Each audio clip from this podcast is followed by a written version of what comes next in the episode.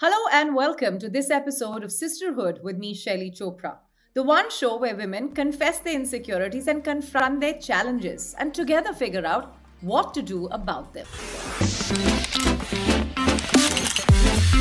On the show today, our spotlight is on cancel culture.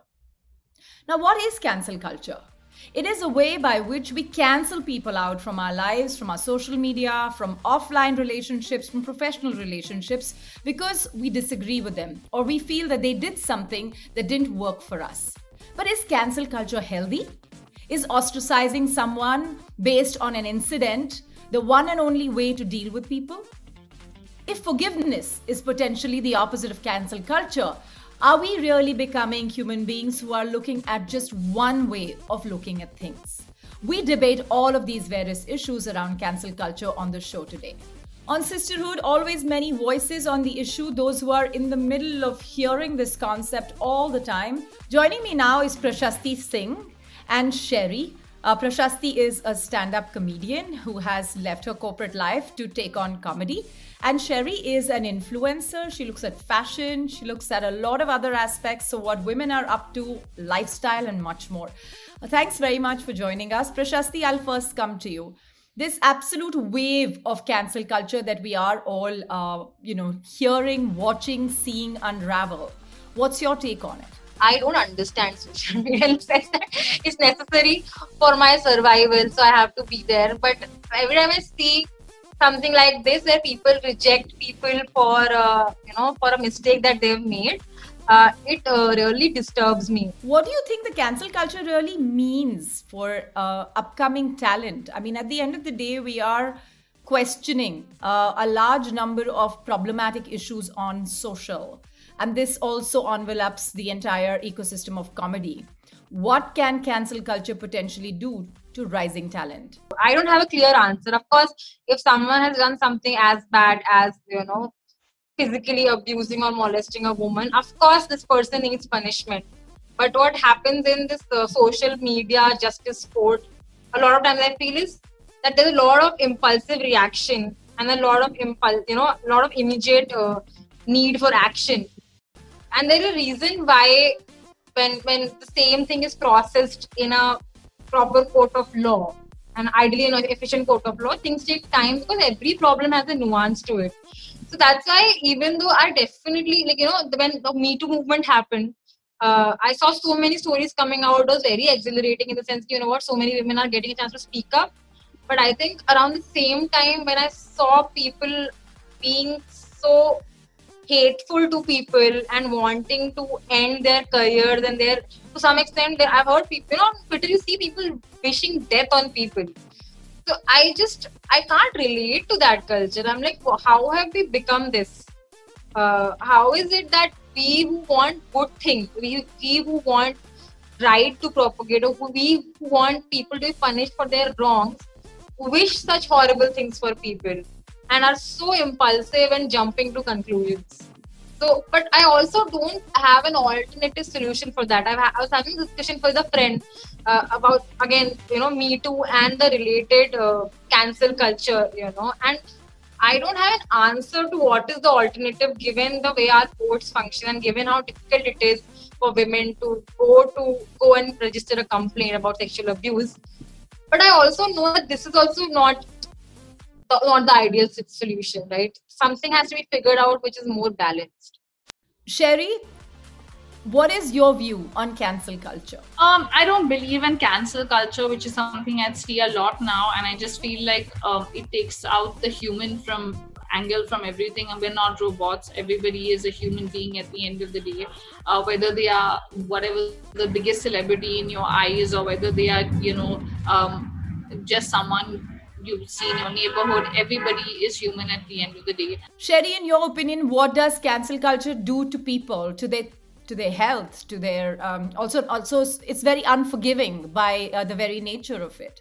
I feel like everybody is going to make mistakes, right? It's not like and they have over the years. It's just that now with social media, uh, everything has become so uh, current and so quick come out that people know of people's mistakes much faster than they did about 15 years ago. um, and um, I just feel like we are more aware, we are more vocal about what we want in um, you know uh, people we look up to. So, for example, if you feel like um, someone you admire is doing a fairness cream campaign and that offends you, obviously people would be vocal about that, which people wouldn't have been about 20 years ago because there wasn't a forum or a platform for them to voice that opinion. With power sharing comes responsibility as influencers and social media um, important VIPs, so to speak. Do you think cancel culture must be dealt with extreme, extreme care? um, instead of canceling people, I think it's important to understand where uh, they're coming from or what their thought process was from. They're human. Sometimes they just make mistakes, and uh, it's okay to say that okay, this person realized that they were wrong, and you know, it's fine. We all make mistakes. Um, it's just that I think when you're um, obviously a public person on a pub platform with a lot of people looking at you constantly um, you do have to kind of somehow explain yourself, if not apologize, at least, I think, uh, to people or to your audience uh, to help them understand why you did something that was wrong if you did it. Because I think it's really important to at least acknowledge people's feelings and say that, listen, this is what my thought process was.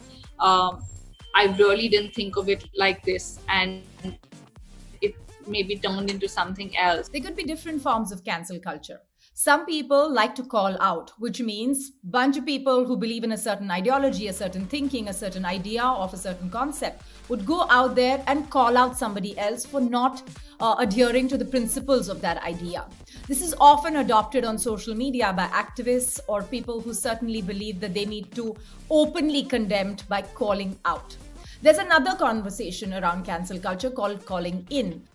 Calling in is often around having frank and candid conversations about problematic behavior or action with somebody, but in a private space. So that's called calling in. There's also, of course, boycotting, which is a very central part of uh, cancel culture where you could see that either a person or a company or brands are boycotted because certain people question their approach or their ideology or their behavior towards people. And then, of course, there is canceling, which is possibly the most extreme aspect of cancel culture, which is to say that they are going to, as, as a collective or as a set of people, are going to question and um, perhaps shred uh, the reputation of a person online plus offline for what they've done, for how they've behaved.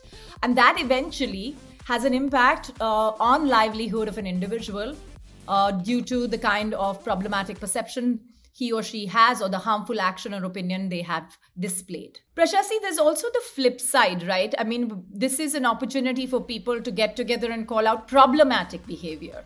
In that sense, that should be okay if people come together to question. Maybe that's the power of social media as well. I think uh, I really worry about young people because people like me have thick skin. you know, like I have I worked in three offices. I have uh, you know you by the time you you worked in three offices, dealt with multiple bosses, you you sort of know how to hold your conviction and you know how to filter things that are nonsense. You know, like as a young intern, I would get affected by everything my boss says. As someone five years into the organization, I'm like, you know what? I, three things he says make sense, two things don't make sense. That's just his ego, right? So I have had that grooming. So I know I'm more equipped to be like, hey, bakwas, sunna hi nahi hai. so, like on my YouTube comments also, you know, I know what what to take as feedback and what to. I know when it is just plain misogyny. But I worry for young people who, for whom this is their first career because this, this, this definitely can have a very very bad impact or very negative impact on their confidence. And you know, if I if I even if I have one person in my circle of people that I tell them that you know what, you need to learn to filter or you need to you know find so much confidence in the art you are creating that these things don't affect you because these things will always be there. You know like in office you always will have a bad boss. Even the good boss becomes the bad boss eventually. So you the environment more or less will be some amount of toxic you know you need to find that confidence within you to hold it and like you know because it's a long run. It's a it's a game meant for people to stay put and be at it. So you need to find that conviction. Sherry what would you like to add to that uh, a lot of things i feel like now are coming out from like 15 years ago or 20 years ago also which is which is really sad because people have to actually pay for things that have happened ages ago and now it's like oh and i'm like you know it's done. They've probably apologized to the guy. It's over. It's like you know why why why do this now to this person and cancel this person for something that's happened ages ago? Um so i think this whole cancel culture is a really terrible thing and it's really scary i think for most people which is why um, they feel like imagine like when you've worked on a on a platform or worked in a career for years on end one mistake is kind of you know going to put an end to that um, is obviously really scary for people which is why i think a lot of people are being less and less vocal um, and just kind of like you know sitting uh, on the sidelines because they're scared of what people are going to say or think. And that's really sad because i feel like we should be able to communicate freely. We should be able to share our thoughts without being afraid of constantly being you know uh, like judged or cancelled. And i think it should be okay for people to make mistakes as long as they acknowledge those mistakes um, and you know know what they did wrong and moving forward plan not to do those things. Um, i think that's what's more important than just saying oh you know this person made a mistake let's cancel them and let's delete them from our lives and let's like i just feel like that uh, that whole vicious culture needs to end. Thank you both for joining us. I think we got. Um, I'd like to bring out uh, on sisterhood one important aspect about cancel culture. Neither are we here trying to prescribe it, and nor are we here to suggest that it's um, it's wrong. We are debating many aspects of cancel culture and bringing you different voices on what this entire terminology is doing to people and the kind of impact it's having on them have a look at some of the other voices that we brought on the show on cancel culture. Sunetra, thanks so much. I'd like your perspective as well on cancel culture and what you think is that doing to the way our entire social timeline functions. I think everybody has to decide what they want to be. Now, if they want to be some kind of a mass person, that they want to be a mass personality and they want to be someone who is who has an influence of over a large number of people, then I think that they have to be very careful. They are very careful about the fact that what am I saying? How do the people that uh, my community that I cater to, what, how do they take it? Is it something which is getting retweets or not? Is my video getting lots of play or not? I think that becomes a huge consideration for them, right? And I think that, Shaili, there is a fear of that happening with journalists as well, because, you know, what if you say something and very, only a thousand people seem to like it? Then what is the point of view? Then where is the validation from?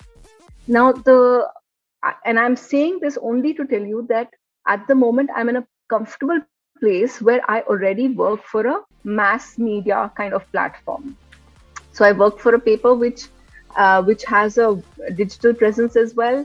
And it's not my job to be liked by everyone. So, from this position, which is a comfortable position where I don't have to be liked by everyone, I have the luxury of saying, I'm just going to say what feels right to me. It doesn't matter what people think.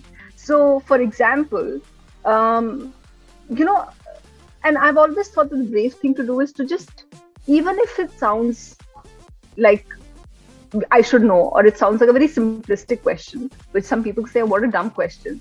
If it's there in my mind, because look, I've been a journalist for 21 years. So obviously, I've been trained to do this. This is the only thing I know what to do. And I have to ask the questions which other people may be asking. So I just use my every time I approach a story or every time I look at a news, I'm always looking at it as a news consumer as well. So I'm not afraid of saying that yes of course it's nice if i have an opinion if i have a if i write a piece and uh, like a million people read it or 2 lakh people read it. I, I don't think any a million people have read my pieces or uh, definitely not read my books.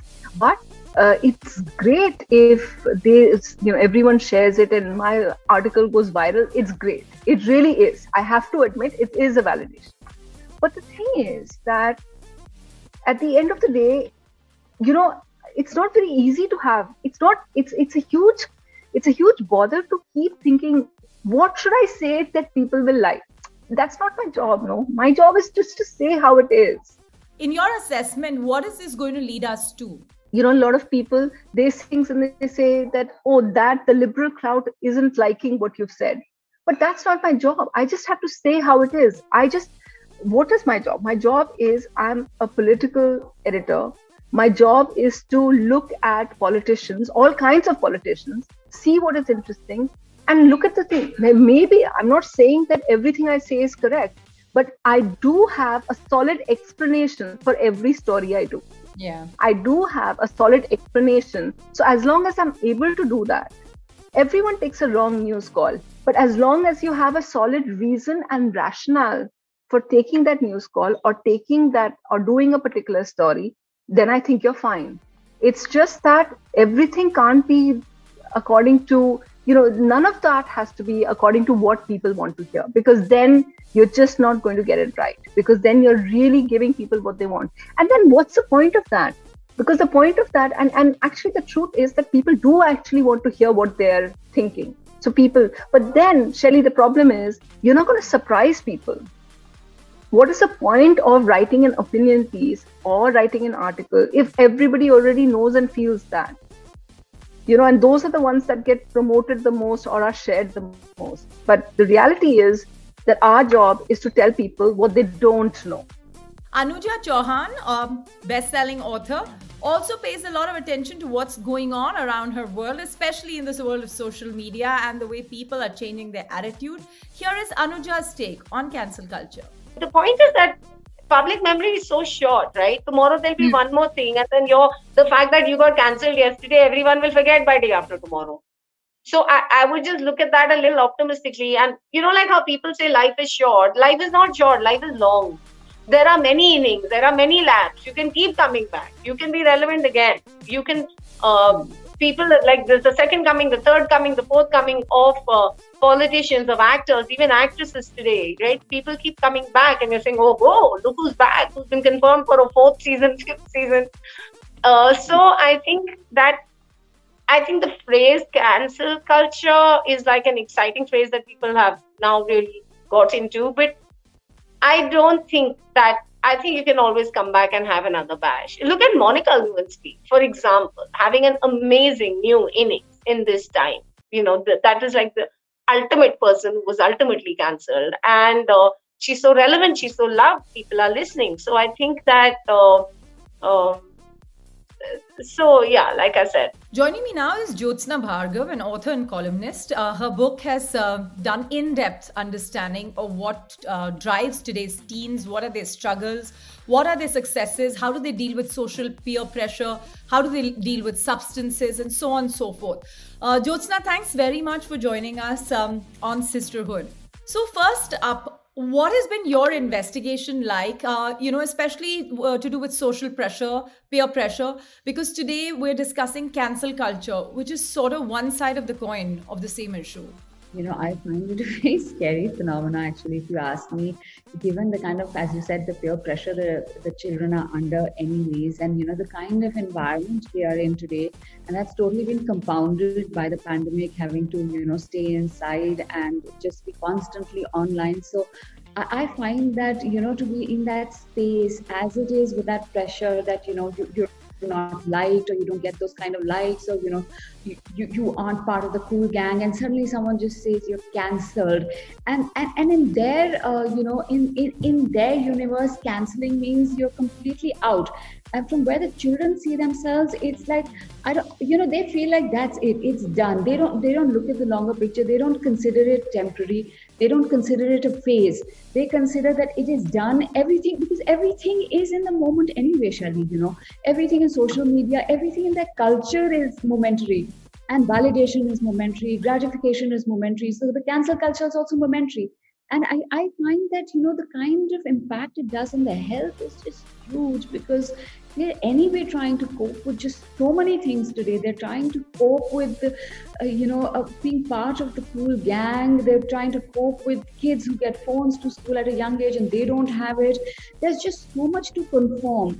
And and it can be the silliest of things and the stupidest of things you know that will cancel them out oh because you know they didn't get the phone or they won't part and, and then they're not taken you know or they didn't get junk to school which i see a lot of you know. Some parents who may not send uh, uh, the doritos or the crisps every day every every day to school or you know chocolates. And the kids say that you know we, we can't share.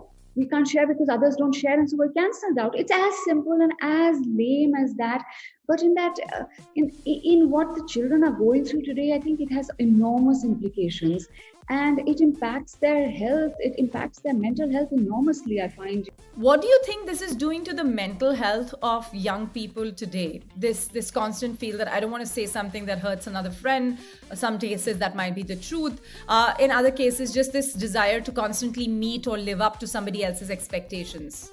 Oh, I think it's I think it's huge, and I, I've been saying this all along that you know we don't look at how mental health affects our young and uh, you know we, we're constantly uh, we're constantly uh, Shaili, we still don't talk about it with the adults. So you know young, young and not even uh, you know the peripheral vision of ours when it comes to mental health. And uh, I, and it's really sad because i think 13 to uh, 18 or 15 to 18 it's the largest cause of suicide in the country. So those uh, statistics are very damning. And yet you know and, and unfortunately what i saw during the book was also that every little thing triggers them off and uh, any, anything you know and, and the one constant question that i asked most of these children going uh, you know who i spoke with for the book and i spoke to many many children was that why do you have constant angst? Why is there so much sensitivity? Why are you guys always always on edge? And this cancel culture takes it further you know i mean they've got their own issues they're dealing with. Cancel culture comes from the outside right? So you've got your internal factors you're dealing with your own stuff that's going on. You're dealing with feeling that you're not adequate. You're dealing with feeling that you know you, are not beautiful or you haven't got enough likes or you're not, you're not tall if you're not you know you don't have a good figure. And then somebody else just comes and cancels you and then it becomes groupism right? So it's it's it's in a sense it, it's no different from bullying. And you you know you you get you gang up to cancel out one person who may have anyway got issues you know you may anyway be uh, you know, anyway, we're struggling to conform with the rules of cyber media and social media. And so what happens eventually is that some of them, you know, get to self-harm, some of them, you know, become reclusive, while others, I think they take uh, the advantage of anonymity and then they strike back, right? And yeah. they strike back through that anonymous uh, lens of anonymity and you know they may upload something against somebody or they may talk you know th- that uploading the news or uploading videos is so common today. So i think uh, it depends on how a child will react to that. And i think again it comes back to societies it comes back to children to parents more than children to schools how we introduce them to the cancel culture. Because i mean it is a reality in today's times. How much of this should be uh, discussed at home uh, how relevant is the conversation with parents on these issues because most children young people like to keep this hush hush you know it's like a part of the gang it's not a conversation that needs to happen with parents uh, are they are they parts of your book which uh, dealt with those Oh, absolutely. I find most of the things that concern the children, right? I mean, even from body shaming, what is body shaming? It's a face. It's in your mind. It's not because it's not tangible, Shaili. They don't think that, you know, it's something they can deal with and even bullying for now it's it's something they'll be like oh it's, it's a phase in school you'll get over it right? Unfortunately bullying has diversified into cyber bullying sexual bullying girl on girl bullying. So everything everything is you know we have to take a step back and we have to catch up. And i say that for social media and i say for all these terminologies and i say for the digital world that you know for us for us adults i don't think it's enough to just say oh our kids are digital you know di- digital savvy and oh they know everything and you know they, they they get the hang of it. And we say very proudly right? But i don't think it's enough. I think we are so busy playing self the selfie game ourselves as parents. And as you know we're, we're experimenting with it ourselves right? With social media that we, we haven't upped our game. And i think that it's very crucial. And Oh, sure. I mean, you're talking about the cancel culture. I'll tell you words like grooming, which is so critical for parents to know today, especially where you know the boys are gaming extensively.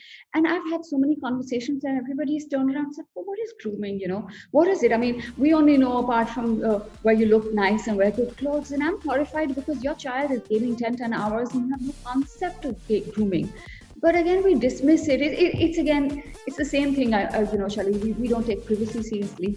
We don't take those so so there's just so much that is there for us to learn for us to up our game if we want to make this you, if we want to make it a better place for our children today because things are shooting constantly from that space and everything is new.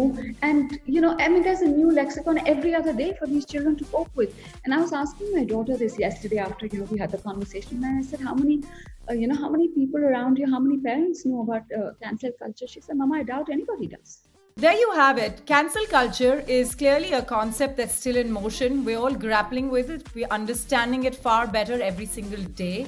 Social media is a big reason why cancel culture has sort of got this sense of virality. But it's a term that's here to stay because we're likely to see it go beyond the social media space to an offline world, whether it's politics to finance, it's about influencer behavior to parenting.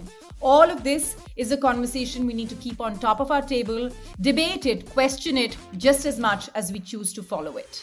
So stay tuned and we look forward to keep at it, bringing new issues, new elements, new discussions, new faces, new voices to discuss the world that is shaping right before us.